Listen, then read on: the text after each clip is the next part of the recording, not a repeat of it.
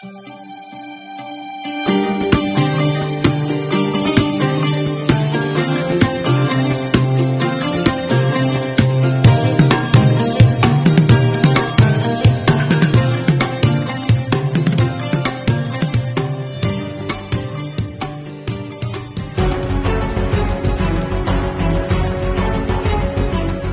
وقلق وتوتر مبقتش عارف أذاكر زي الأول. خلتني معزول على طول. لو في حد هيخرج مثلا أصدقائي لا أقول له لا أنا اقعد في البيت أحسن. آه، هي خلاص بتخليك عبد ليها. الأمر بقت صعد. أي مشكلة بتقابلك تقوم رايح للإباحية عشان هي اللي بتبسطك. ولابد أن تقرع الطبول أمام الحالة التي وصلها مراهق إسباني. وقد أمضى شهرين في المستشفى بسبب إدمانه على لعبة الفيديو الشهيرة فورتنايت. ويؤكد الفريق الطبي الذي أشرف على العلاج أنها أول حالة سريرية من نوعها في العالم. وكان يمضي ما بين 18 إلى 20 ساعة يوميا في ممارسة هذه اللعبة. اللي بتعاطى مخدرات وبيلعب قمار بيعرف شو الفرق القمار وفرق المخدرات. المخدرات تقدر توقفها بس هاي اللعبة دمار. ممكن تغرقك بديون ممكن تقتل لتلعب. يعني زحت عن الخط نهائيا. إذا كتير 100000 قد إيه بتحط لعائلتك قد إيه بتروح على القمار؟ بقسمهم بالنص.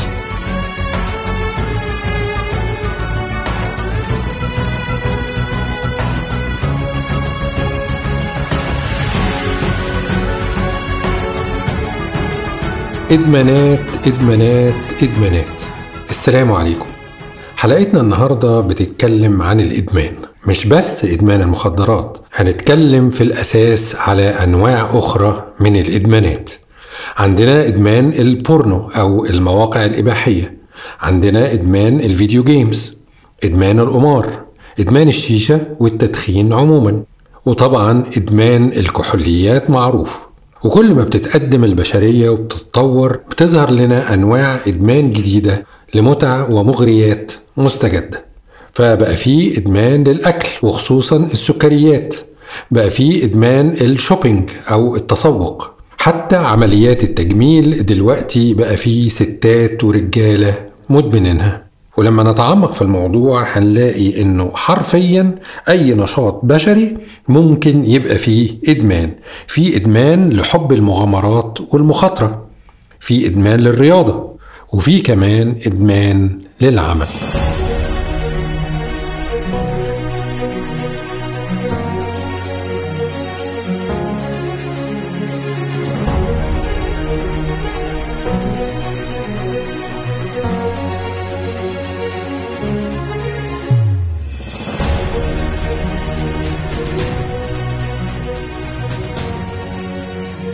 أنا مش عايز أرغي كتير علشان نخصص أكبر وقت ممكن لضيفنا النهاردة المتخصص في الإدمان.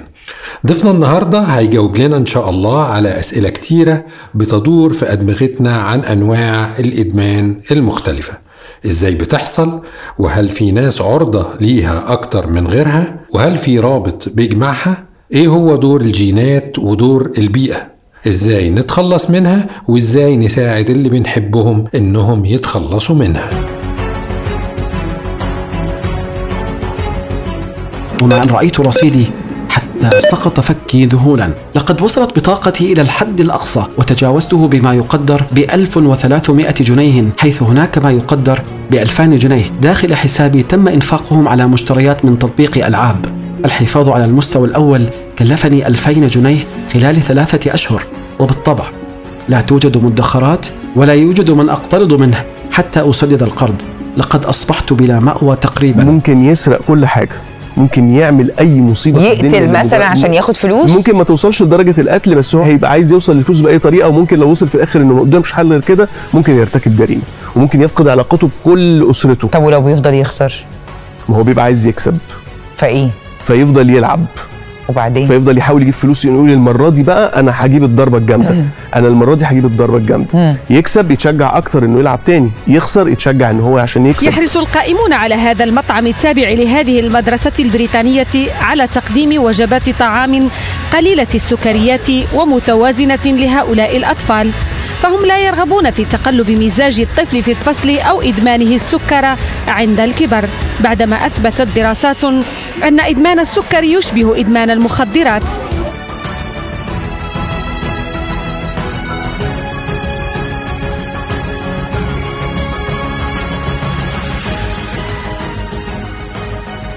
ضفنا النهارده الدكتور نادر عطله والدكتور نادر استشاري طب نفسي وعلاج إدمان بمدينة كالجاري في كندا. وله قناة رائعة جدا على اليوتيوب. أهلا وسهلا بحضرتك دكتور نادر. لو ممكن تعرف نفسك لأصدقائنا المستمعين. أهلا بيك دكتور ياسر. أنا مبسوط جدا إن أكون معاك النهارده. أنا استشاري علاج الإدمان في كندا وأنا مدرس مساعد في كلية الطب هنا في جامعة كالجاري.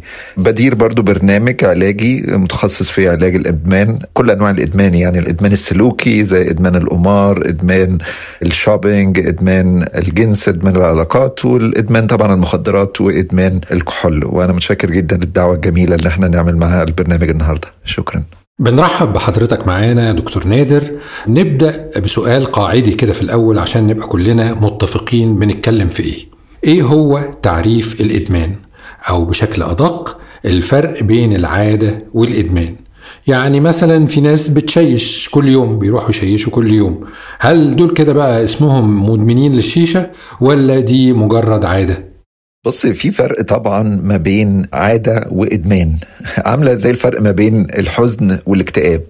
يعني مش كل واحد حزين أو عنده شوية كآبة هنقول عليه مكتئب. الاكتئاب ده مرض ليه أعراض والأعراض ديت لما أنت بيبقى عندك جزء من الأعراض كبير يعني هم أعراض الاكتئاب تسعة مثلا لما بيكون عندك خمسة من التسعة بنقول آه ده فعلا ده عنده اكتئاب. وعندنا كتاب اللي هو ال DSM اللي بنسميه الدليل الإحصائي للأمراض النفسية مكتوب فيه الأعراض الأمراض فمنهم مرض الإدمان. فهو مرض نفسي الإدمان ما هوش بس مجرد عادة. إحنا بنقول عادة دي لما واحد بيكرر حاجة معينة بس لما يبقى في بقى أعراض معينة ممكن نسمي الموضوع مش بس عادة هنسميه إدمان. ببساطة هم 11 عرض للإدمان. أنا هقولهم بسرعة كده عشان بس إيه الناس ما تبقاش تقول كلمة إدمان دي على أي حاجة ما هياش إدمان. بص المدمن للحاجة وأنا هدي مثالين يعني مدمن المخدرات ده بيبقى شكله عامل إزاي وأعراضه إيه وأنت ممكن بقى تطبقها على الإدمانات السلوكية يعني إدمان الإنترنت. الإنترنت إدمان ال pornography إدمان القمار إدمان ال shopping إدمان ال social media بسهولة جدا بعد ما تعرف الأعراض ممكن تطبقها على أي نوع من أنواع الإدمان. بص العرض الأولاني إن الشخص ده بيبدأ يسيب حاجات مهمة في حياته ويهتم بالسلوك الإدماني اللي هو بيعمله أو الكحول أو المخدرات. يعني تلاقيه بقى مش مهتم بأولاده مش مهتم بشغله مش مهتم بال social media ومركز مثلا مع الكحول أو مع الحشيش وبقى بياخد حيز كبير من تفكيره. العرض رقم اتنين إن هو يبدأ الإدمان ده أو الحاجة العادة اللي بتتكرر دي تسبب له فشل فشل في الدراسة فشل في العمل فشل في البيت مشاكل مع مراته مشاكل في المدرسة بيغيب كتير بيروح متأخر فلما ألاقي أنا failure at work or school or home ده بيشككني إن في إدمان. برضه يبدأ يخش في مشاكل social و interpersonal يعني بسبب الإدمان ده يخش في مشاكل مثلا لو إحنا بنتكلم عن المخدرات يبدأ يخش في مشاكل مع مديره في العمل مثلا أو يخش في مشاكل مع القانون أو يخش في مشاكل مع اولاده يعني يبقى في العادة اللي بيكررها دي بقت تسبب مشاكل. عرض رقم أربعة إن هو يبدأ يستخدم المادة المخدرة دي أو الكحول في أماكن المفروض ما يستخدمهاش. يعني مثلا يبقى عامل في مصنع وتلاقيه يضرب حشيش وبعد كده يروح يشغل آلة كبيرة أو ممكن يضر نفسه أو يعمل انجري لنفسه أو اللي حواليه أو تلاقيه بيشرب مخدرات وبعدين يسوق مثلا. ويسوق العربية ويعمل حادثة. فأنت بتستخدم المادة المخدرة في أماكن المفروض ما تستخدمش فيها. عرض رقم خمسة اللهفة بيبقى عنده لهفة شديده للاستخدام. يعني مش قاعد على بعضه طول الوقت عارف زي الواحد الجعان كده أو العطشان طول الوقت عمال يدور على المية عمال يفكر فيها. دي بنسميها لهفة أو craving رقم ستة إن هو ابتدى يقضي وقت كتير في إن هو يدور على المادة المخدرة دي أو الكحول ويستخدمها ووقت كتير برضو إنه ي recover من ال effect أو يتعافى من تأثيرها. فتلاقي 12 ساعة كده من يومه هو بتدور عن البحث عن المادة المخدرة استخدام المادة المخدرة والتعافي من المادة المخدرة. رقم سبعة في الأعراض إن هو tolerance يعني إيه tolerance يتعود بقى. جسمه يتعود على المادة فبدل ما هو بيستخدم مثلا لو هو مدمن هيروين وبيستخدم 1 جرام of heroin مثلا a day ممكن تلاقيه بقى بيستخدم 2 جرام بعد 6 شهور لأن جسمه ابتدى يتعود وما بقاش واحد جرام من المادة المخدرة بينفع. النهاردة سيجارة بكرة ولا بعدها بشهر ولا شهرين نص العلبة بشربها عشان أحس بنفس التأثير. رقم 8 يجي له أعراض انسحاب. لما يحاول يبطل يخش أعراض انسحاب بقى. ساعات بتبقى أعراض الانسحاب دي أعراض نفسية وساعات بتبقى أعراض جسمانية أعراض نفسية يعني ما بيبطل يجي له اكتئاب أو يجي له قلق. وأعراض جسمانية ممكن يبقى فيه أوجاع في الجسم بقى أو إسهال أو إمساك أو أعراض مختلفة صداع يعني أعراض physical أكتر منها psychological رقم تسعة إن هو بياخد أكتر من الكمية اللي كان هو ناوي ياخدها. يعني يقول لك أنا عاوز أدخن النهارده خمس سجاير بس خمس سيجارات بس. تلاقيه بينتهي إن هو بياخد نص العلبة أو العلبة كلها. فهو بيكرر حاجة وتلاقيه بيعمل أكتر من اللي هو مكرره. رقم عشرة فشل في محاولة التبطيل. كل دي أعراض برضو من أعراض الإدمان إن هو بيحاول يبطل ومش قادر. رقم 11 إن هو بيستخدم المادة المخدرة دي رغم إن هو عارف إنها مضرة. يعني مثلا واحد بيشرب كحول هو عارف إن الكحول بيعمل له قرحة في المعدة أو بيسوق له حالة المعدة بيعمل مشكلة في الكبد لأن هو بيستخدمه. عارف إن السجاير عاملة له مس أو بي دي ولا عاملة له مشكلة في الرئة وما زال بيستخدم السجاير. هو عارف إن في مشاكل لأن هو ما زال بيستخدمها.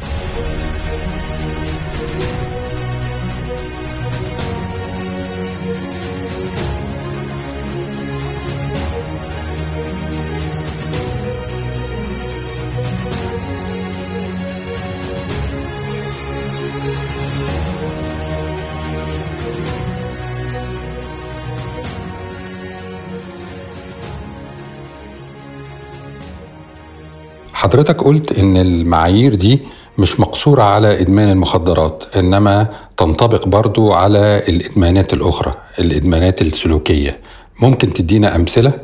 شوف الأعراض دي سهل تفهمها أو تشوفها في المخدرات بس هي برضو أنت نفس الأعراض أنت ممكن تطبقها على الإدمان السلوكي يعني مثلا إدمان ال pornography مثلا المواقع الإباحية. هتلاقي برضو نفس الأعراض بتظهر. تلاقي الشخص اللي بيدمن المواقع الإباحية بيبقى عنده لهفة للمواقع دي وبيفكر فيها طول الوقت. بتسبب له مشاكل لو هو متزوج مشاكل مع مراته ممكن مشاكل في الشغل. يعني ناس كتير بتجيلي بتتعالج يبقى الشغل عاملين screening على الكمبيوترات كلها ولقوه إن هو بيفتح المواقع دي فعملوا له مشكلة مشاكل في الشغل. ممكن برضو مشاكل interpersonal مع مراته. هتلاقي برضو بيزود في tolerance و withdrawal يعني بيزود في الجرعه يعني هو النهارده كان بيقول لك بص أنا هتفرج خمس دقايق وخلاص وهقفل. دلوقتي بقى لا هو قاعد بالساعة والساعتين بيتفرج. ومش بس كده المدة لا ال content نفسها المحتوى الجنس الطبيعي والعلاقات الطبيعية يقول لك دي مش كفاية. أنا عاوز أشوف محرمات أكتر أو أشوف علاقات غريبة أكتر أو أشوف الجنس بيبقى هو أصلا straight ما هواش جاي بيقول لك أنا هشوف ال gays بيعملوا إيه أو هشوف ال family sex ده بيبقى شكله إزاي. يقعد يفكر في أفكار غريبة لأن الأفكار الطبيعية للجنس الطبيعي هي ما بقتش بتحفزه زي الأول. برضه بيمر بأعراض انسحاب زي المخدرات بس ما بتبقاش أعراض جسمانية بتبقى أعراض نفسية. طبق الأعراض دي كلها نفس الموضوع في الشوبينج طبعا نفس الموضوع في القمار وهكذا. إيه اللي بيخلي بقى شخص ما يدمن وشخص تاني لأ؟ هل هي جينات مثلا ولا البيئة ولا خليط من الاتنين؟ بص الإدمان سببه إيه؟ ده سؤال كبير جدا. هو في الأمراض النفسية عامة إحنا بنبص الأمراض كلها ليها جزء جيني وجزء بيئي البيئة بتأثر والجينات والاستعداد الوراثي بيأثر. اتفقنا؟ لكن انت لو بصيت على الجزء الجيني يقولك في الإدمان هو أكتر يمثل مثلا 60% من المشكلة. إن في بعض الأشخاص عندها استعداد إنها تدمن أكتر من أشخاص تانية. وده حتى ال American Society of Addiction Medicine اللي هي الجمعية الأمريكية لطب الإدمان هي قالت لك تعريفي للإدمان إن هو primary disease يعني إيه primary يعني هو في ناس already عندها استعداد إنها تدمن وده مرض أولي. وإن الناس دي بيبقى في مشكلة عندهم في مركز المكافأة ومركز ال motivation وال memory اللي هي الذاكرة ومركز القرارات. فبيبقى في خلل already موجود. صح البيئة ممكن تزود من ظهور المرض والبيئة ممكن تقلل من ظهور المرض إلا أن الجزء الجيني ده جزء قوي جدا. طب هم عرفوا منين؟ يعني هو في جين genetic test مثلا. إحنا عارفين في الأمراض العضوية وأكيد حضرتك عارف في أمراض في الأطفال كتير بنعمل لها genetic test ونبقى عارفين الطفل ده عنده كذا كذا. إحنا في الأمراض النفسية ما عندناش كده. ما فيش يعني يمكن مرض واحد Huntington ولا حاجة هو اللي بس بنعمل له genetic test ونقدر نعرف 100% هو المرض موجود ولا لأ. في كل الأمراض من سكيزوفرينيا لاكتئاب لقلق لإدمان. ما عندناش جين واحد مسؤول عن الموضوع. لأن إحنا لسه ما زلنا بنقول إن هو جيني. طب عرفنا منين يا عم؟ إذا كان أنت مش قادر تشوف الجين بتاع الحاجة وتعمل له test ده بنعمله عن طريق طبعا ال twin studies اللي هي بتدرس التوائم المتماثلة وتشوف لو كانت في صفة متكررة في التوائم دي بالذات لما يبقى في adoption يعني انت مثلا عيلة أفريقية مثلا توفى الأب والأم فالولاد اللي هم من أفريقيا دول في حد اتبناهم هم توأم متماثل وحد اتبناهم. واحد اتبناهم في نيوزيلندا واحد اتبنى الطفل التاني مثلا في أستراليا. والطفلين دول كان باباهم ومامتهم مثلا إحنا عارفينهم وعارفين إن كان عندهم مرض الإدمان. أبص على الأطفال اللي هو التوأم المتماثل ده. أنا عارف إن هو لو في حد فيهم عنده مشكلة ولقيت إن المشكلة دي ظهرت في الأخ أو الأخت اللي هي التوأم المتماثل رغم إن أنا غيرت البيئة وديت واحد في نيوزيلندا وواحد في أستراليا وتربوا مع أب وأم مختلفين تماما بثقافة مختلفة تماما بمدرسة مختلفة تماما. يعني أنا حطيت environmental factor مختلفة إلا إن أنا لقيت إن مازال الإدمان لو موجود في واحد منهم بيظهر لي في الأخ أو الأخت التانية في التوأم المتماثل ده بيديني دليل على إن المشكلة ممكن يكون فيها جزء جيني لأن أنا غيرت البيئة خلاص. دول اتنين أخين أهو اتعرضوا لظروف مختلفة بتربية مختلفة لأن صفة الإدمان أو الاستعداد للإدمان موجود. فأنا بصيت على الناس دي بعد 10 سنين ولا 20 سنة لقيت الاتنين محجوزين في مركز علاج الإدمان. ده يقول لي إن في استعداد للمرض موجود already قبل ما الطفل يتعرض لبيئة مختلفة. يعني مش هخش في تفاصيل طبية قوي إلا إن الجزء الجيني بيبقى قوي. الجينات هنا بتتحكم في إيه بالظبط؟ إحنا بنسميه إدمان سلوكي. هل في جينات مثلا بتتحكم في السلوكيات؟ هم لقوا الاستعداد ده موجود في الناحية النفسية أكتر إن في بعض الناس بتبقى مولودة عندها حالة من عدم الرضا. أو حالة من الاكتئاب الخفيف أو حالة من القلق الخفيف اللي إحنا بنسميها dysfunctional emotional response يعني عنده عدم قدرة على تنظيم مشاعره وإحساس بالفرحة أو بإحساس بالسلام اللي أغلب الناس بتحسه. لا الناس اللي عندها استعداد للإدمان ده بيبقى حاسس إن هو مش مظبط. okay؟ فبيستمر من هو طفل بيحاول يحس إنه فرحان. يعني بيحاول يفرح نفسه. فتلاقيه يدور على أي risk taking يدور على رياضة يلعبها يدور على حاجة يقعد يدور كده على صحابه. بيتنيه طول حياته scanning environment يدور على حاجة تبسطه. لغاية ما فجأة يقابل حاجة تبسطه. ممكن ده يكون موقع جنسي ممكن يكون ال shopping وإن هو يصرف فلوس ممكن يكون الهيروين ممكن يكون الكحول ممكن يكون الحشيش ايا كان بقى. أول لما بيلاقي حاجة تعجبه يقول لك إيه ده؟ أنا حسيت بفرحة غير عادية. أنا أول مرة أحس بقى إن أنا طبيعي. وتستمر بقى ال cycle إن هو يستمر في استخدام الحاجة دي. يعني هو already ال baseline بتاعته حاسس إن هو مش مظبط. chemically أو biologically يعني إيه برضو؟ دي يعني لقوا الناس اللي هي فيها إدمان هو already عنده الدوبامين tone قليلة. تعرف في مسؤول عن الفرحة وهنتكلم أكتر كمان شوية يعني عنها إن في عندنا حاجة اسمها reward center مركز المكافأة. مركز المكافأة عند الناس دي عنده كمية الدوبامين. أو مستقبلات الدوبامين فيها خلل. عشان نسهلها نقول عنهم إن الدوبامين قليل شوية. فهو بيتنيه طول حياته يدور على حاجة تديله دوبامين مش عشان يحس إن هو يعني high وإن هو مبسوط أو إن هو سكران. لا عاوز يحس إن هو طبيعي. دي الفكرة بقى. فبيتنيه يدور. مجرد ما يحس إن هو طبيعي لأن هم عندهم خلل في مركز المكافأة والذاكرة وال motivation وال prefrontal cortex فما بيقدرش يعمل control على الإحساس اللي هو المفروض إن هو بيحاول يبقى طبيعي. فالمشكلة جينية آه. المشكلة biological آه. قد إيه نسبة المشكلة دي؟ 60% مشكلة بيولوجيه أو مشكلة جينية. بقيت في دوامة دوامة الإدمان أكتر من عشر سنين. خدت مني أحلى حاجة في حياتي كنت بحب واحدة وكنت على وشك الخطوبة بس زي ما أنا قلت لحضرتك من شوية أنا كان عندي رهاب اجتماعي كنت خايف ما كانش عندي شخصية آخد قرارات كانت حرفيا حياتي متدمره بسبب الاباحيه النهارده بنات صغيرة في السن شباب صغير في السن بيشربوا حشيش والأهل شايفين ده حشيش وده دخان وشقاوة والكلام ده.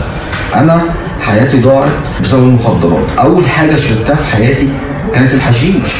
أول حاجة شربتها في حياتي كانت سيجارة الحشيش اللي بسطتني دي اللي بناء عليه عشان اتبسط رجعت أشرب حشيش تاني. تاني في تالت ما بقاش يعمل حاجة فابتديت أشوف اللي بقى. قالت الجمعية الألمانية للطب والعلاج النفسي أن إدمان التسوق غالبا ما يكون مؤشرا على أحد الأمراض النفسية كالاكتئاب.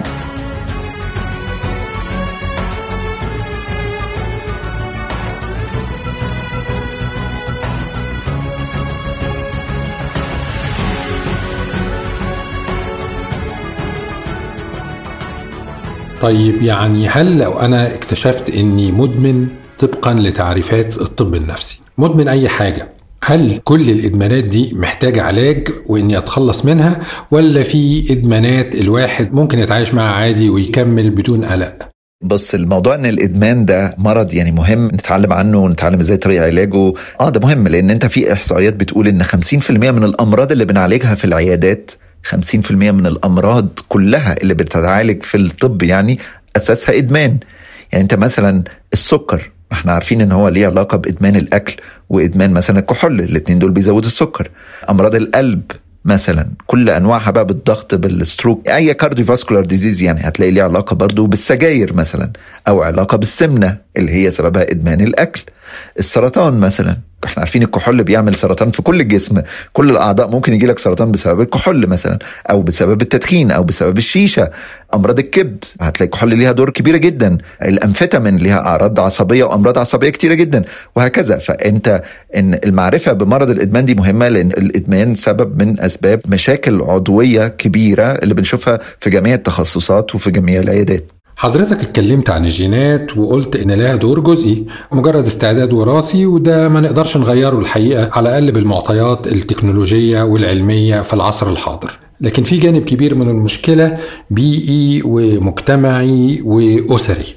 إيه الدور بقى اللي بتلعبه العوامل الخارجية في تحويل الاستعداد الوراثي لإصابة فعلية بالإدمان وبالتالي بتغيير العوامل دي أو تجنبها نقدر نوفر وقاية من الإدمان حتى لو الشخص عنده استعداد وراثي. ونبدأ الأول بدور البيت والأسرة. أنا ركزت على الجزء الجيني بس أنا برضو البيئة ليها دور. يعني فيها بيئة تحميك من الإدمان وفي بيئة ممكن تزود فرص إن الطفل أو الشاب يعاني من مشكلة إدمان. الأسرة لها دور، المجتمع ليه دور، الأصدقاء ليهم دور، الميديا ليها دور، السوسايتي ليها دور، يعني في أدوار كتيرة بتخش في موضوع الإدمان ده. بس أنا مثلا اتكلمنا عن الأسرة آه يعني أنت في دراسات كتير موضحة إن الأسرة اللي فيها مشاكل كتيرة يعني الطفل شايف إن في conflict كتيرة وصراعات كتيرة جوه الأسرة دي من الحاجات اللي ممكن تزود فرص الإدمان. العيلة اللي بتتنقل من مكان للتاني كتير فالطفل ما بيحسش بالأمان النفسي والنهارده في مدرسة بعدها بأسبوعين تروح مدرسة تانية بعدها بسنة بننقل مكان جديد. ال family transition ده طول الوقت بيأثر بالسلب على الطفل وحالته النفسية فممكن يزود فرص الإدمان. طبعا الطفل اللي بيبقى في حالة عدم أمان وبيتعرض لأبيوز ايا كان بقى إيذاء نفسي أو جسدي أو لفظي أو جنسي ده ممكن برضو من الحاجات اللي بتزود احتمالية إن الطفل ده يبقى مدمن. في المستقبل. طبعا لما يكون إن في أب أو الأم هو نفسه مدمن يعني أنا شايف مثلا إن بابا كل ما بيتنرفز أو بيتضايق أو بيتحط في مشكلة بيطلع سيجارة ويشرب سيجارة فأنا هتعلم أوتوماتيك إن التعامل مع ضغوط الحياة بيتم عن طريق استخدام مواد مخدرة أو استخدام السيجارة أو استخدام الكحول أو أيا كان أو الحشيش فده كله بيعمل conditioning كده إن أنا إزاي أتعامل مع ضغوط الحياة عن طريق الإدمان. يعني لو الأب مدمن في جزء كبير يجيني. إحنا اتفقنا إن ممكن أورث الصفة دي الاستعداد للإدمان من الأب. plus إن الأب بقى مدمن هو كمان فأنا بقى copy ال behavior بتاعه وبتعلم منه. برضو الأسر اللي بيحصل فيها ال parenting style اللي هو طريقة التربية غلط. يعني الطريقة اللي هي ال permissive اللي هو أي حاجة الطفل عاوزها بنعملها له. وإن أنا ما فيش قواعد قوي في الأسرة وإن أنا ما بحطش وقت للنوم وما بحطش وقت للمذاكرة وكله يعني مشاعر قوي وحب قوي وكده. طبعا الحب والمشاعر مهمة بس إن أنا ما يكونش في قواعد بحطها ده بيخلي الطفل ما بيتعلمش ال self control وبرضو الأسرة اللي بالذات الأسرة العربية يعني ما تبقى authoritarian أو بسميها اسريتيتيف اللي هي بتبقى أسرة سلطوية اللي هي ما بتهتمش بالمشاعر ما بتهتمش بالحب بتركز قوي على الإنجاز وإن إحنا نحط روتين وإن إحنا بنعمل واجبنا في الوقت وبنطلع الأول. طبعا الأسرة دي برضو ولادها معرضين إن هم يخشوا في مشكلة الإدمان. برضو الأسرة اللي فيها صراعات وممكن الطلاق يعني الطلاق ده برضو الانفصال ممكن يأثر بالسلب. إذا ما تعلمناش إزاي نعمله بطريقة آمنة قدام الأطفال يعني والانفصال ده يبقى ليه طريقة في ال parenting أثناء ما بيحصل تكون ما تحسسش الطفل بعدم الأمان. ده ممكن يكون سبب من أسباب المشكلة. برضو الأسر اللي بتتعرض لفقر شديد الفقر الشديد وال poverty وال unemployment دي من المشاكل اللي ممكن تأثر على الطفل في السلب في المستقبل. فدور الأسرة في دور الأسرة طبعا.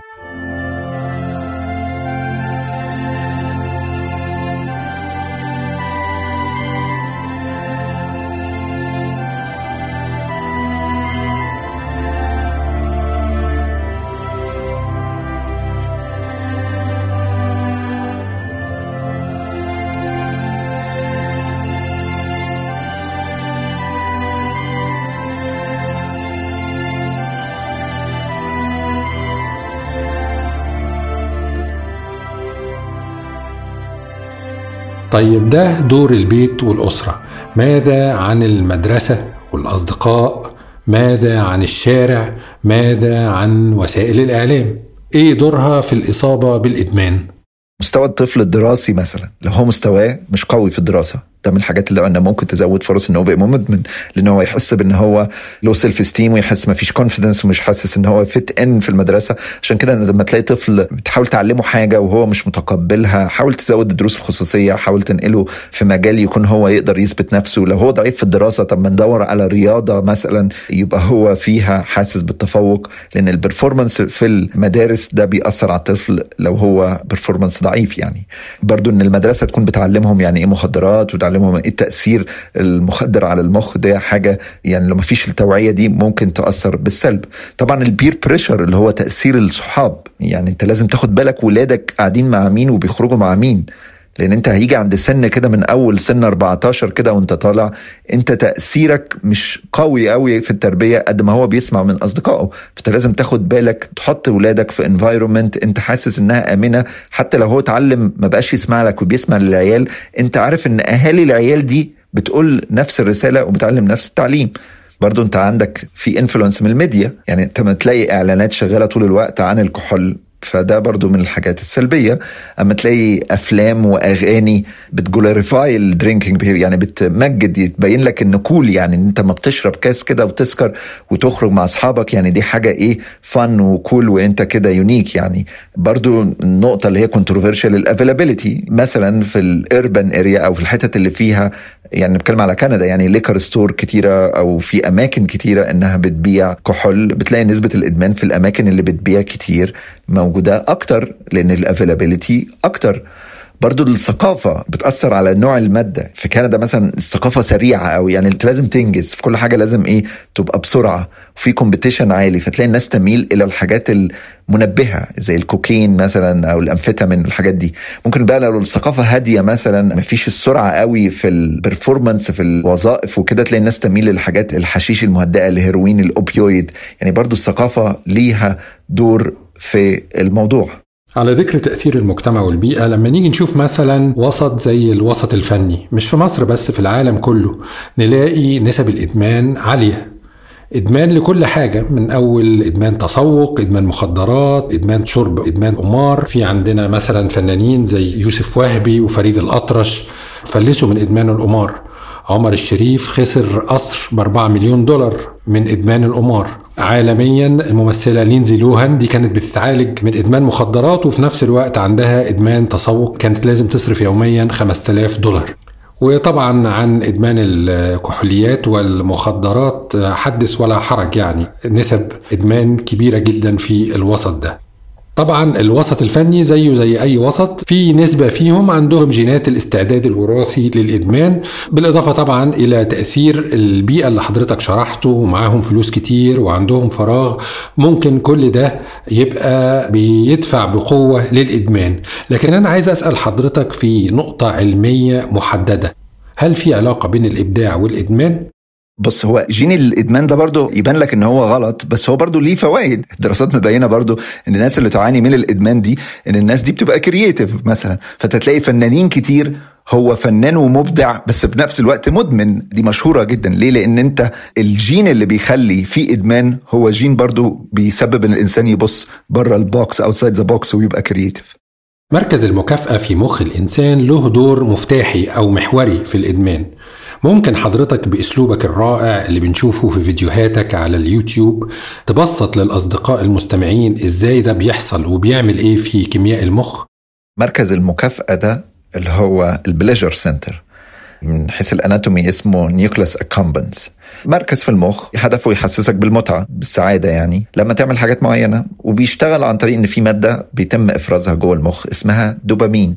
مادة كيميائية كده بتطلع هي اللي بتحسس الإنسان بالسعادة. هدف المركز ده في الأساس هو مش المتعة هو هدفه البقاء. يعني المركز ده موجود عشان يشجعك انت تعمل الحاجات اللي هتساعد على البقاء بتاعك السرفايفل يعني. انت مثلا بتبقى عطشان وتشرب مية تلاقي الدوبامين ابتدى يفرز في مركز المكافأة ده. أثناء ممارسة الجنس وأثناء النشوة الجنسية تلاقي الدوبامين برضو بيفرز. أثناء أما تبقى جعان وتاكل الدوبامين بيطلع. أما تتحرك وتلعب رياضة الدوبامين بيطلع. أما تنجح يعني تطلع الأول دوبامين بيطلع ليه؟ عشان يحسسك بالفرحة طب وليه بيحسسني بالفرحة؟ عشان يخليك لما تفرح تفتكر مصدر الفرحة ده فتكرره تاني تبقى نفسك في دوبامين تاني فعشان كده إحنا عمرنا ما هننسى الأكل لأن إحنا عندنا المركز المكافأة هيتواصل مع المراكز التانية في المخ فيفكرك إن أنت لازم تاكل وإنت لازم تنجح وإنت لازم تمارس الجنس وإنت لازم تشرب وإنت لازم يبقى ليك علاقات اجتماعية. ما هي العلاقات الاجتماعية دي برضو من الطرق اللي الواحد بتساعد على البقاء إن أنت لازم ناس حواليك تساعدك مثلا. فالمركز ال reward center ده اللي هو مركز المتعة ده أو ال pleasure center بيشتغل بالدوبامين والدوبامين بيحفزه حاجات هي طبيعية و natural وكويسة بتساعد على البقاء. المشكلة أنت بقى لما بتدخل مخدر في الموضوع المخدرات أغلبها كلها بتشتغل عن طريق إنها بتزود الدوبامين. وبتشتغل طبعا على ال receptors وعلى مستقبلات الدوبامين بطريقة يعني كل مخدر بيشتغل بطريقة مختلفة مش هنخش في التفاصيل بتاعتها. لكن لو نبسط الفكرة نقول إن المخدرات دي كلها بتزود كمية دوبامين غير الكمية الطبيعية اللي موجودة. يعني اديك مثال مثلا الأمفيتامين بيطلع ألف وحدة من الدوبامين. الأكل مثلا بيطلع 150 وحدة. التخرج والفرحة مع النجاح والتخرج بيطلع 150 وحدة. النيكوتين بيطلع مثلا في السجاير 250 وحدة. فانت شايف الحاجات المخدرة بتطلع 1400 و500 و200 مع إن الحاجات العادية بتطلع 150 فانت لما بتاخد مخدر ويطلع الكميات دي يجي انت مركز الذاكرة ومركز ال reasoning والتفكير والأحلام والقرارات وال motivation يبدأ يفهم إن سيبك من الأكل وسيبك من النجاح وسيبك من الجنس وسيبك من ولادك وسيبك من العلاقات الاجتماعية. وركز لي بقى على مصدر للبقاء الأول وهو المواد المخدرة. فعشان كده انت بيحصل لهفة ناحية الحاجات دي أكتر من الحاجات التانية لأن زي ما قلت لك هو المخ دلوقتي حصل له هاي جاك وبقى فاهم إن البقاء هو في الكحول أو البقاء هو في الهيروين أو في الكوكايين وهكذا.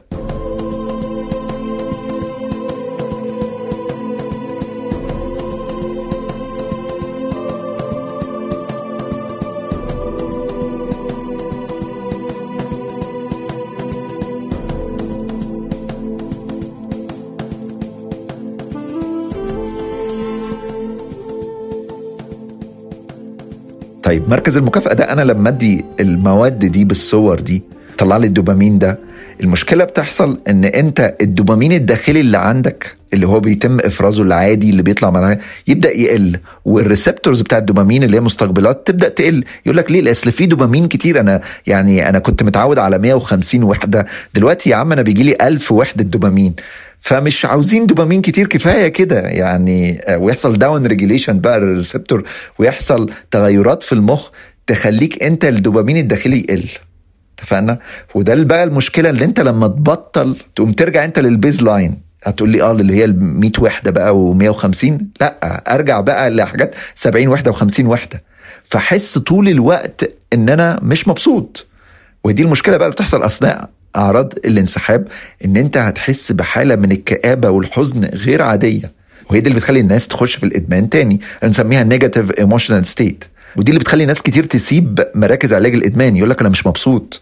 الدكتور ده دكتور أي كلام. الممرضة دي تعبانة. المكان ده مش كويس. هو المشكلة ما تبقاش في الدكتور ولا في الممرضة ولا في البرنامج العلاجي. المشكلة بتبقى في مخه. هو هو مش مبسوط. مش فاهم هو مش مبسوط ليه. هو مش مبسوط لأن الدوبامين قل. الدوبامين الداخلي قل. هياخد وقت بقى عشان يرجع. هتقولي طب هياخد وقت قد إيه؟ ده بياخد وقت كتير. يعني إحنا بال neuroimaging وال functional MRI لما بتصور المخ لقينا إن المخ بيحصل فيه تغيرات في مركز الذاكرة ومركز ال prefrontal cortex ومركز ال reward التغيرات دي ممكن تاخد ثلاث سنين عشان ترجع لوضعها الطبيعي.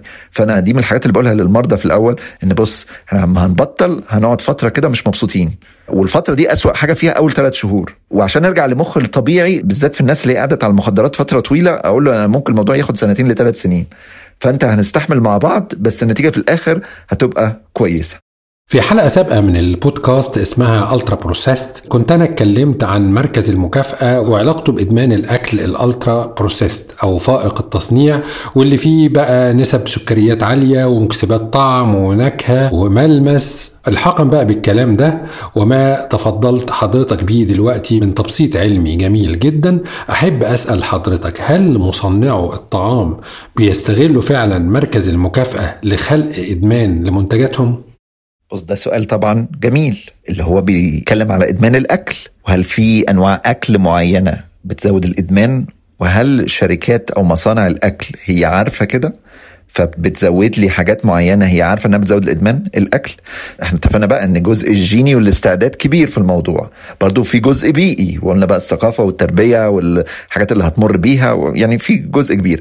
في ناس إحنا قلنا فيها هيبقى عنده استعداد للإدمان. حتى في إدمان الأكل في ناس عندها استعداد إنها تدمن الأكل. ببساطة كده في مثلا كوباية عصير مثلا. أنت في ناس عندها استعداد إنها هتشرب مثلا كوباية واحدة وخلاص. في واحد أول لما يشرب كوباية العصير وتعجبه يقوم ضارب الإزازة كلها. التاني اللي ما عندوش استعداد لإدمان السكريات أو إدمان الطعام يقول لك لا خلاص أنا مكتفي. يعني كوباية عصير واحدة بقت كفاية ليا. التاني اللي عنده إدمان لا ده أنا ممكن أشرب إزازة واثنين وثلاثه من العصير وحاسس إن لسه ممكن آخد تاني. هو ده بقى اللي عنده مشكلة في نقص الدوبامين فبيحاول يعوضه بإن هو يشرب الكلام ده. طيب هي في أطعمة معينة بتسبب إدمان أكتر من التاني؟ آه هي حاجتين لونهم أبيض.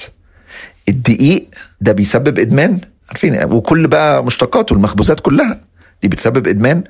والسكريات السكر بالآيس كريم بقى إيه سكر السكر اللي بنحطه على الأكل السكر بالذات الحاجات اللي هي فيها حلويات high glycemic أو حتى الفواكه اللي هي فيها سكريات عالية الشوكولاتة أي حاجة بقى العصير أي حاجة فيها سكريات عالية ده بسبب الإدمان. فأنت عندك الاتنين دول من الأساسيات اللي هي ممكن بت trigger ال reward center وتسبب إدمان. عشان كده طب هو مدمن الأكل هو المفروض يعمل إيه؟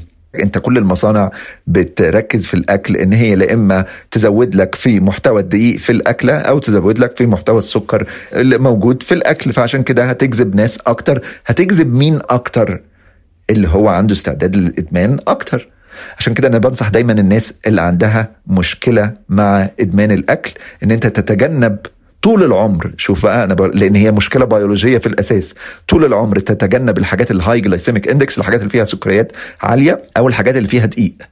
وركز على الأكل اللي هو فيه fibers أكتر يعني ركز على الخضار أكتر اركز على البروتين أكتر ولو هاكل فواكه هركز على الفواكه اللي فيها سكريات أقل. طب إمتى حضرتك لغاية ما اخس لأ. طول العمر لأن أنت في مشكلة دلوقتي جينية وبيولوجية في مركز ال reward محتاجة إن إحنا نشتغل عليها طول العمر.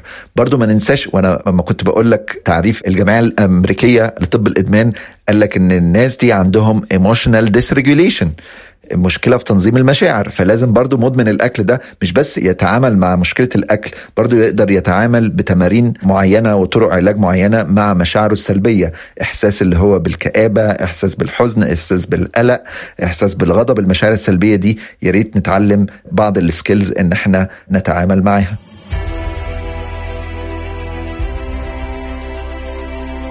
نرجع تاني للدكتور فان توليكن. لقوا إيه تاني في نهاية التجربة؟ لقوا زيادة ملحوظة في توصيلات المخ المرتبطة بمركز المكافأة ال reward center. أوبا يعني بتعبير آخر إدمان يا معلم. وده اللي بيعمل لك الكريفنج تبقى نفسك تاكل شوكولاتاية وبعد ما تاكل الشوكولاتاية تبقى هتموت تاكل شوكولاتاية تانية.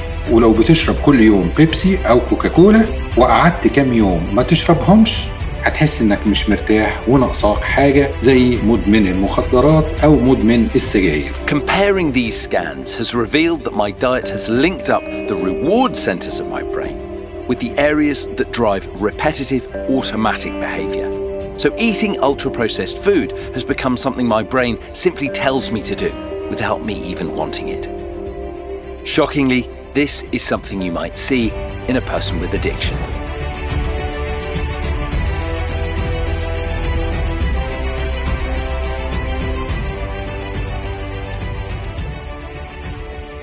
نتكلم بقى في السؤال اللي أكيد كل الأصدقاء المستمعين منتظرينه من أول الحلقة.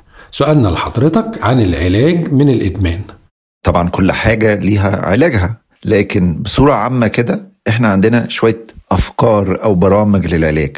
في حاجة اسمها بالنسبة للمخدرات abstinence based وحاجة اسمها harm reduction. Abstinence means اللي أنت هتمتنع عن المخدرات تماما وهو ده الطريق الأمثل إن إحنا هنمتنع عن كل المخدرات. فأنا هحتاج فترة تساعدني في الأول اسمها ديتوكس فممكن أنا أبقى medically supervised أقعد في مكان في أطباء يساعدوني إن أنا أشيل السمية من جسمي. بعد الفترة دي أنا بخش في حاجة اسمها rehabilitation تأهيل أقعد أتعلم مهارات إزاي أتعامل مع مشكلة الإدمان ويعني إيه إدمان ويعني إيه انتكاسة وإيه سبب الانتكاسة وهكذا. بعد فترة التأهيل دي اللي هي ممكن تبقى من شهر لثلاث شهور بخش حاجة اسمها continuing care يعني إن أنا استمرارية في العلاج لمدة قد إيه؟ طول العمر. إيه ده؟ ليه طول العمر يا عم مش هو مرض وبنعالجه ويخف؟ لا ما هو التعافي من الإدمان دي حاجة بتستمر طول العمر لأن بيبقى في استعداد إن الشخص اللي بيعاني من الإدمان إن هو ينتكس. فلازم يكون some sort of علاج كده موجودة. والله بيشوف دكتور كل أسبوعين بيحضر ال group meeting بيحضر 12 steps بيعمل counseling يعني يكون سم هاو هو يعني في supervision إلى حد ما. لأن إحنا عندنا يعني حاجة اسمها بتقول once an addict always an addict يعني إيه؟ يعني once إن أنت المخ حصل فيه تغيرات بسبب الإدمان بالذات الإدمان المخدرات يعني always أنت هتحتاج إن يبقى في some sort of supervision و taking care of yourself. تمام؟ ده ال abstinence في بقى طريقة تانية في العلاج اسمها harm reduction ودي بنستخدمها أكتر مع ال opioid إن أنا إيه؟ أقلل الضرر. يعني مثلا واحد بيتفرج على porn مثلا فأقول له طب بص بدل ما بنعمله كل يوم ولمده ثلاث ساعات ممكن هيبقى مرة في الأسبوع؟ دي طريقة harm reduction واحد مثلا بيشرب هيروين أقول له طب ممكن بص بلاش الهيروين وبلاش ال opioid وبلاش الأفيون ممكن هديك أنا ميثادون أنت عارف إن ممكن الطبيب يدي المخدر بس بجرعة قليلة وحاجة تبقى long acting اللي هي ما تكونش مضرة قوي. فأنا هدفي إن أنا أقلل الإدمان أو أقلل الضرر اللي بيحصل من الإدمان. ده إذا لو كان الراجل مش هيقدر يعمل موضوع ال abstinence ده. في حاجة برضو في العلاج الإدمان إن إحنا لازم نبقى عارفين إنها bio psycho social spiritual يعني إيه؟ يعني في حاجات جسمانية وحاجات نفسية وحاجات اجتماعية وحاجات روحية لازم تحصل. يعني لازم يبقى في رياضة ولازم في تغذية صحية ولازم يبقى في نوم ولازم أهتم بمشاعري ولازم أعالج أمراض نفسية. ساعات كتير قوي المرض النفسي بيبقى معاه إدمان فلازم أعالج أي مرض نفسي زي الاكتئاب أو القلق أو كرب ما بعد الصدمة. فلازم في دعم نفسي. في جزء اجتماعي لازم يبقى ليه أصدقاء والأصدقاء مش الناس اللي هي بتدمن. ساعات كتير المدمن بيبقى اصدقائه كلهم مدمنين فلازم نكون أصدقاء جديدة. ولازم معاني روحية نعيشها ودي ممكن نتكلم عليها يعني باستفاضة بس المهم يبقى في معنى روحي أنا بعيشه. فدي من الحاجات برضو الأساسية في العلاج. طيب في تدريبات معينة ممكن الشخص المدمن يمارسها كجزء من خطة العلاج؟ ولو في تدريبات ممكن نلاقيها فين؟ طبعا إحنا بنتكلم على الإدمان بأنواعه مش إدمان المخدرات بس. يعني تدريبات لعلاج إدمان القمار والإباحيات والتسوق والأكل والتدخين وغيرهم. التمارين كلها ليها علاقة بالعلاج المعرفي السلوكي. وأنا عامل كورسات أونلاين عن العلاج المعرفي السلوكي للإدمان وللامراض التانية. يعني العلاج المعرفي السلوكي ده بيستخدم في معظم الأمراض النفسية للعلاج. يعني أنت لو كتبت على اليوتيوب دكتور نادر عطا الله علاج معرفي سلوكي هتلاقيني شارح للإدمان بيتعمل إزاي وللاكتئاب إزاي وللقلق إزاي وكربة مع بعض الصدمة إزاي وهكذا. ده اتجاه. طيب أمثلة للتمارين إيه اللي ممكن نعملها؟ يعني الناس اللي عاوزة برضو إيه عاوزة يتعلم حاجة يعملها يطبقها. أول حاجة في الإدمان لازم المريض اللي بيعاني إدمان أي حاجة بقى إدمان الشوبينج إدمان الأكل إدمان المخدرات أي إدمان لازم الأول يبقى شايف التأثير السلبي للإدمان على حياته فبنقول له اكتب لنا كل التأثير السلبي للعملية الإدمانية دي على حياتك على صحتك وعلى علاقاتك وعلى ثقتك بنفسك وعلى وظيفتك وعلى المشاكل القانونية وعلى فلوسك وعلى أصدقائك وعلى أطفالك. اكتب لي التأثير السلبي بتاع الإدمان على كل جوانب الحياة. ليه؟ لأن أنا عاوز المخ يفهم إن السلوك الإدماني ده ما هواش حاجة إيجابية أو مش حاجة سرفايفل أو حاجة تساعد على البقاء، دي حاجة بتعمل مشاكل وتأثر على الصحة بصورة سلبية. من التمارين برضو المهمة إن أنت تعرف إيه ال triggers، إيه المسببات اللي بتخليك تنتكس. هل هي ناس معينة، أصدقاء سوء، أماكن معينة، أوقات معينة، ما هياش حاجة خارجية لا ده هي internal trigger مثلا. هل هي مشاعر معينة؟ هل مثلا إحساس الغضب بيجيب لك لهفة للمخدرات؟ هل إحساس القلق بيجيب لك لهفة للأكل؟ هل إحساس الملل بيجيب لك لهفة لأن أنت تتفرج على موقع إباحية مثلا؟ وهكذا. فال triggers برضو بتبقى مهمة. لازم برضو من التمارين أبص على الانتكاسات القديمة حصلت ليه. يعني واحد يقول لك بص أنا كنت ماشي تمام بس جت سنة 2021 يوم عيد ميلادي انتكست وقعدت اشرب كحول تاني. طب تقول له ليه يا عم انتكست؟ يقول لك بص كانت حفلة بقى وأصدقاء وكل الناس بتشرب فأنا قلت ما أشرب زيهم. فأنت ممكن تتعلم من خبرات الماضي إيه اللي وقعك فتتجنب إن أنت تقع في المستقبل. لازم برضو يبقى في خطة للتعامل مع اللهفة. اللهفة اللي بتيجي دي اللي هو يجي لك عارف الشيطان يوزك كده ويقول لك إيه اشرب اضرب اتفرج اشرب سيجارة. الفكرة اللي بتيجي اللي هي بنسميها اللهفة strong desire psychological desire دي لازم تبقى أنت عندك أساليب للتعامل معاها. هل مثلا هلعب رياضة ساعة ما تجيلي هل مثلا هكتب مشاعري؟ هل مثلا أطلع أتمشى؟ هل هتصل بصديق مثلا هو عارف بيدعمني في رحلة التعافي؟ هل هعمل مديتيشن هل هصلي؟ فدي كلها من التمارين اللي ممكن نتعلمها.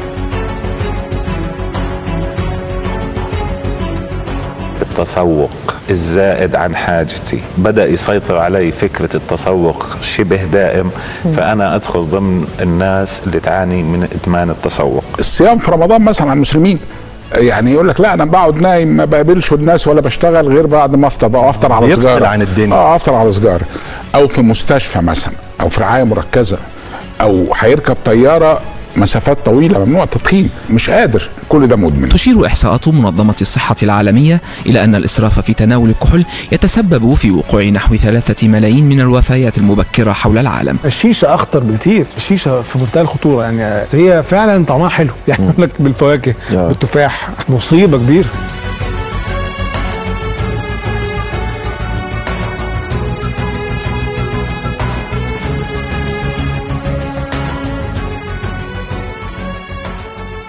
هل يؤمن الطب النفسي بدور للدين والقرب من ربنا والاستعانة بربنا في علاج الإدمانات المختلفة؟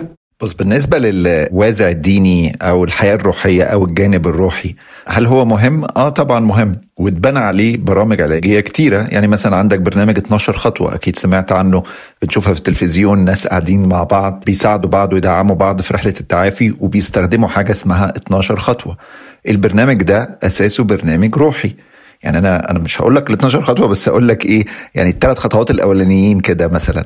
هو الخطوة الأولى إن أنا ما أقدرش على الإدمان ده لوحدي. I am powerless over my addiction. الخطوة الثانية إن إحنا بدأنا نؤمن بقوة عليا أو إله يقدر يساعدنا في رحلة التعافي. We came to believe in a higher power. ما بنقولش إله معين يعني إله المسيحيين إله المسلمين إله البوذيين يعني بنسيبها مفتوحة وهو ده طريقة البرنامج يعني في حل المشكلة. خطوة رقم ثلاثة إن إحنا هنسلم حياتنا للقوة الإلهية دي أو القوة العليا دي أيا كان أنت هتسميها إيه. وبعد كده بقى بقية الخطوات هو أنت بتعمل جرد أخلاقي وبتشوف إيه الأخطاء الماضي وتحاول تصلحها وتحاول تساعد زمايلك التانيين في الإدمان. يعني اللي حابب يسمع ال 12 خطوة ممكن يخش يدور عليهم على اليوتيوب. وأنا شارحهم حتى في القناة بتاعتي. لو كتبت برنامج 12 خطوة شارحهم بالتفصيل. يعني إيه برنامج 12 خطوة وإزاي تستخدمه في رحلة العلاج. وده موجود و free لكل الناس اللي هي المجموعات العلاجية دي موجود منها online Zoom وموجود منها in person وموجود في القاهرة وفي كل المحافظات موجود يعني كتير جدا في مصر وفي الدول العربية كلها وفي كندا وفي كل حتة يعني. انت لو كتبت المدمنين المجهولين أو مدمنين الكحول المجهولين أو مدمنين المخدرات المجهولين اللي هي Alcoholic Anonymous أو Narcotic Anonymous وهتلاقي منها بالعربي وهتلاقي منها بال English وهتلاقي منها كل الفروع. ولو عاوز تاخد خلفية زي ما قلت إيه أنت ممكن تسمع شرح أنا عامله أونلاين. بالنسبة برضو الجانب الروحي أنا كاتب الصراحة كتاب عن تأثير الجانب الروحي على الحياة النفسية وإزاي ممكن يستخدم في العلاج. فأنا كنت يعني اهتميت من الجانب الروحي على سبع مبادئ. السبع مبادئ دي كتبتهم في كتاب اسمه كتاب The Soul هو كتاب بالإنجليزي يعني اسمه كتاب الروح. برضه أنا شرحه في قناة اليوتيوب لو الناس يعني انترستد تسمع شرح كتاب الروح ده. سبع مبادئ أنا شايف إن هم مهمين في علاج الإدمان أو علاج الأمراض النفسية عامة يعني. وكل الناس من جميع الطوائف حتى اللي هو اللا ديني أو الملحد أو اللي هو لا يؤمن بأي حاجة من الحاجات دي هيلاقي إن السبع مبادئ دي برضه إلى حد ما مهمة. وهم بقول عليهم سبع مبادئ دينية أو روحية لأن اللي اتكلم عليهم هو غالبا الأديان يعني في البداية. يعني. دلوقتي بقينا ندخلهم في الطب النفسي. هقول لهم بسرعة يعني هو المبدأ الأول اللي هو الحب الغير مشروط إن أنت تحاول تحب نفسك وتحب الآخرين على قد ما تقدر طول الوقت. بس توازن ما بين حبك لنفسك وحبك للآخرين. حاجة تانية اسمها non attachment اللي هو عدم التعلق. إن أنت ما تتعلقش بالفلوس قوي ما تتعلقش بالناس قوي ما تتعلقش بال position بتاعك قوي. التعلق الشديد بالأشياء أو بالأشخاص بيعمل مشاكل. حاجة تانية ال acceptance اللي هو القبول والرضا إن إحنا في حاجات في الحياة لازم نقبلها وزي ما هي كده ومش هنقدر نغيرها اللي بنسميها الرضا يعني. في حاجة تانية اسمها non judgment اللي هو عدم الإدانة. يعني ما تدينش الآخرين وما تدينش نفسك لأن أنت ما تعرفش الناس ظروفها إيه. ده ملخص أنا بديك ملخص يعني. في gratitude اللي هو الشكر والامتنان. إن أنت تشكر دايما ربنا أو الله أو الطبيعة أو الكون زي ما هتسميها زي ما قلنا إحنا ال higher power نسميها زي ما تسميها. إنما تبقى تشكر على الحاجات الإيجابية اللي في حياتك. برضو عندنا مبدأ رقم ستة powerlessness اللي هو محدودية القدرة. تبقى عارف إن أنت قدرتك برضو في هذا الكون محدودة. يعني أنت مش سوبرمان ولا superwoman والمبدأ رقم سبعة اللي هو ال hope اللي هو الأمل. اللي هو بكرة هيبقى أحسن. لازم يبقى فيه in trust أو حاول تزود جرعة الأمل عندك. وأنا كاتب بقى تمارين وشارح تمارين أكتر إزاي نعمل الكلام ده باستفاضة.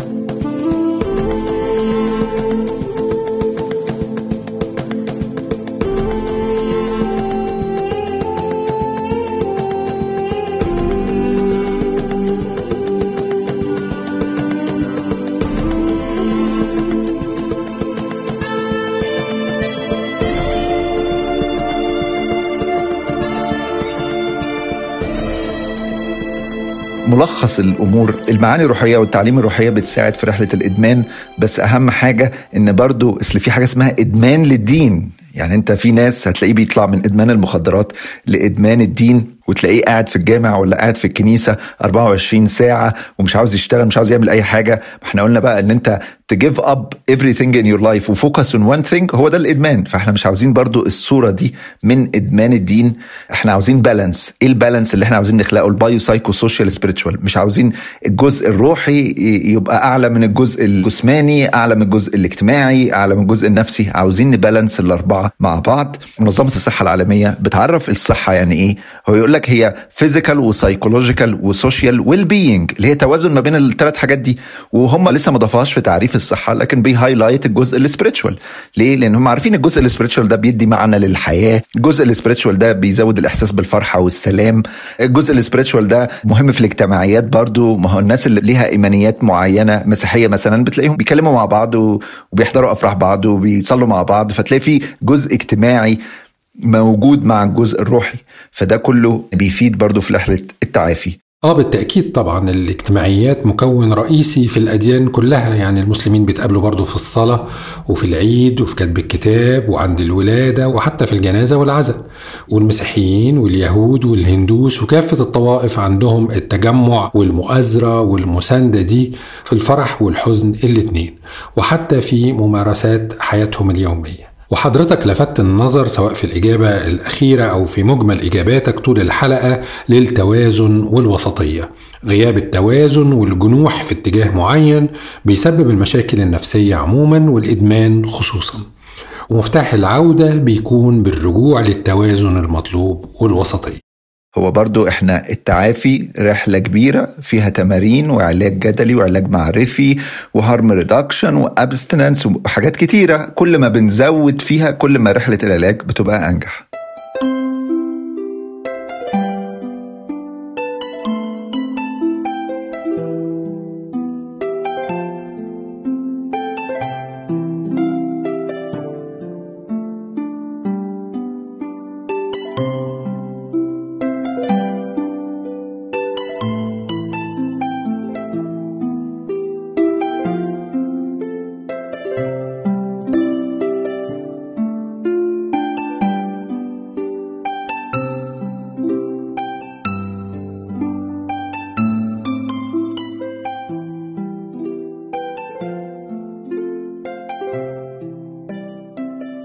ما نقدرش نختم الحلقة من غير ما نتكلم بالتحديد في إدمان من أهم إدمانات العصر لأن معظم المصابين بيه من الأطفال.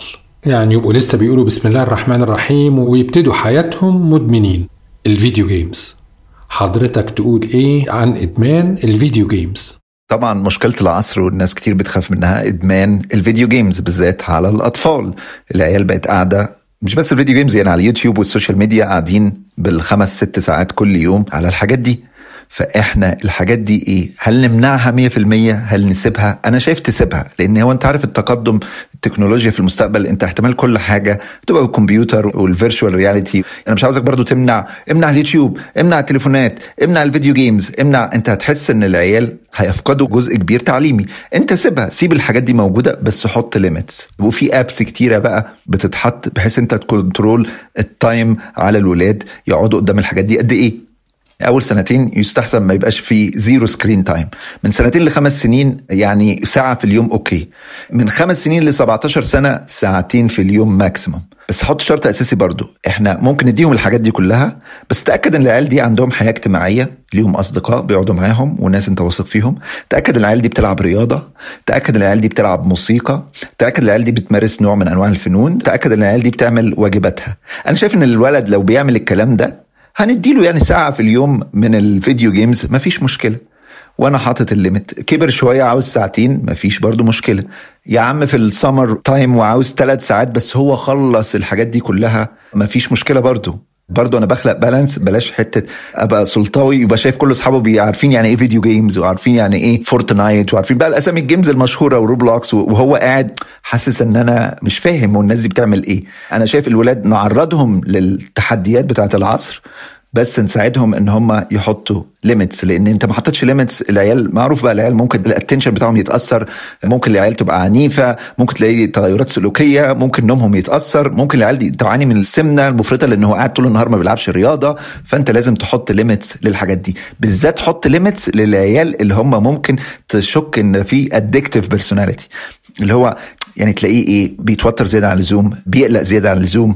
ما إحنا اتفقنا بقى إن في جزء استعداد والاستعداد ده بيبقى استعداد نفسي والاستعداد النفسي ده بيبقى low dopamine وال low dopamine ده ساعات بيظهر في صورة إن الواد بيبقى مش على بعضه الواد بيقلق بسرعة الواد sensitive لل feedback فخاف على الناس. مش بقول كل الناس اللي sensitive لل feedback أو بتقلق أو approval seeking إنها يبقى مدمن بس في احتمالية أكتر إن هو يتعرض للإدمان. دكتور نادر عطلة استشاري الطب النفسي وعلاج الإدمان.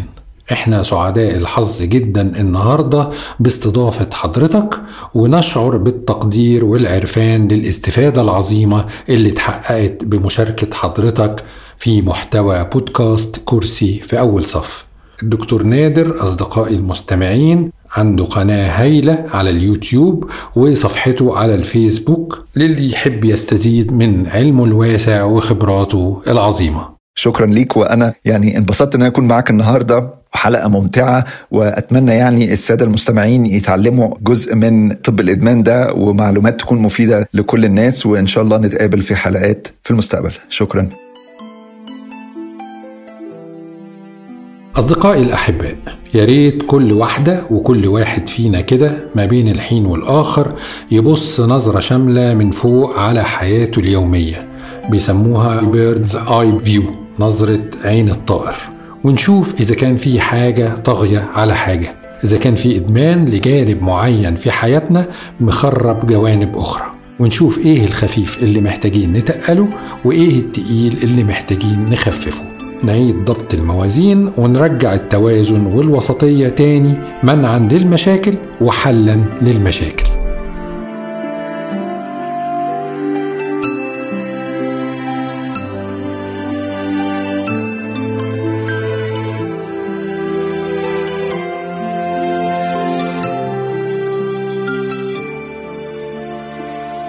ألتقي بيكم بإذن الله الأسبوع الجاي في الحلقة الأخيرة من الموسم الأول لبودكاست كرسي في أول صف.